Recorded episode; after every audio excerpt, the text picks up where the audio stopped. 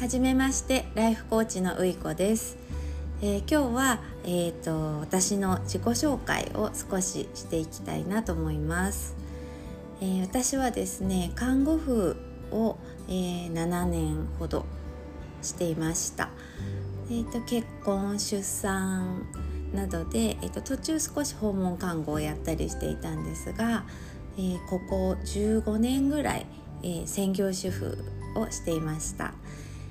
えーと、もともとですね、えー、カウンセラーとか、えー、心理学に興味があったので、えーと、コーチングというものを知ってあこれは私コーチをやってみたいと思って、えー、認定コーチを取って今、えーと、さらにスキルアップをするために、えー、と勉強中です。えー、と私は今インスタグラムの方で、えー、子育てをしているお母さんとかえー、受験のサポートをしているお母さんたちがこうちょっと楽になれるようなあのマインドセットだったりとかちょっと笑えるようなエピソードを、えー、と発信したりあと私自身が仕事を辞めて、えー、と専業主婦をしていた時からまたこの社会復帰しようっていうところに至る経緯ですとかそういったことも少し発信しています。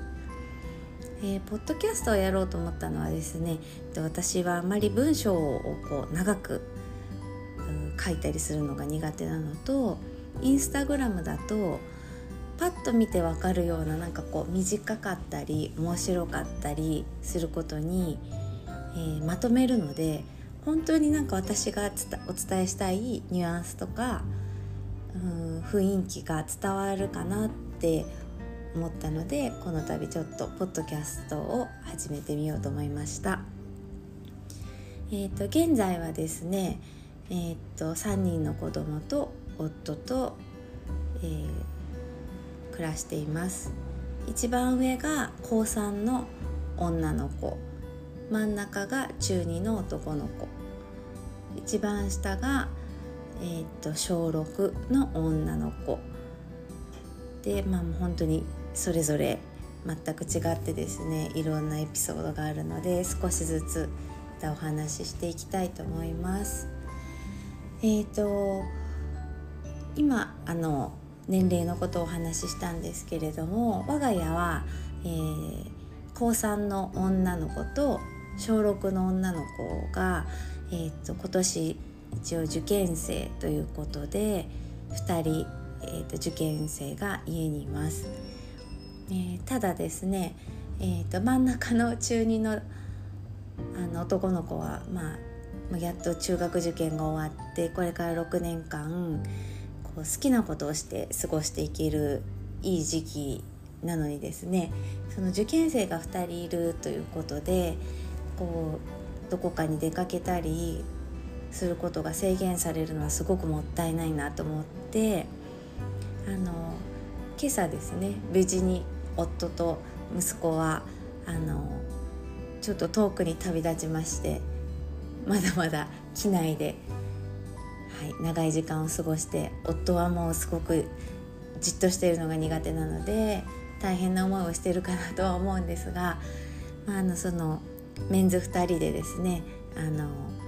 長く旅行に出るっていうことが多分もう一生ないかもしれないよって言って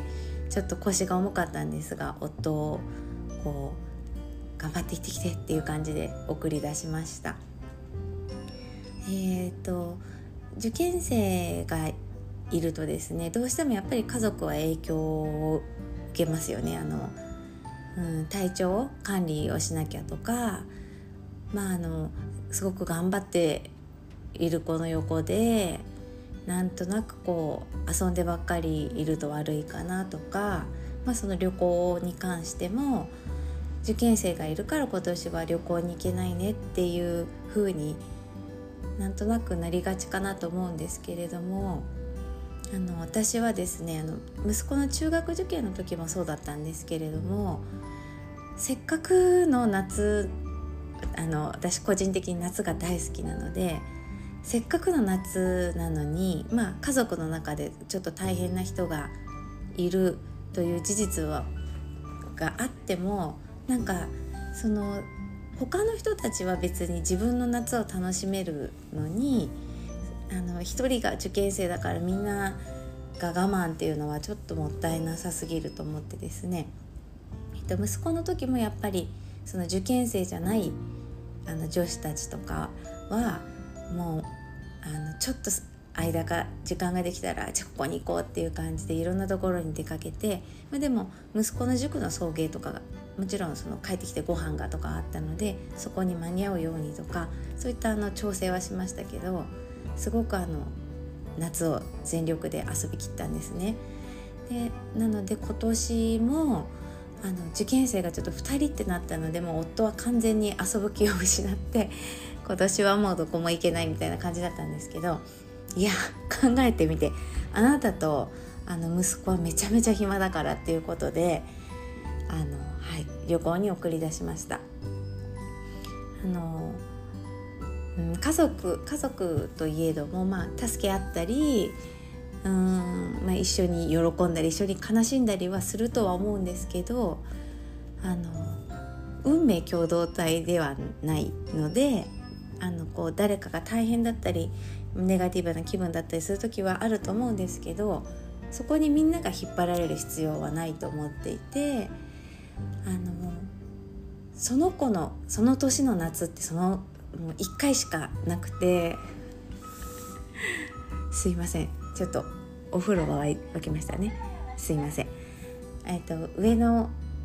その上の子と下の子に合わせて真ん中の子のその中2の夏っていうのは1回しかないのにあのもったいないという気持ちであの、はい、それぞれそれぞれの夏があると思うので家族全部がこう大変っていう風にならないように今年の夏も楽しく過ごしていけたらなと思っています。えー、はいあのここではこんな感じで少しずつ私が思っていることとかあの私のことを知っていただくようなエピソードをお話ししたり、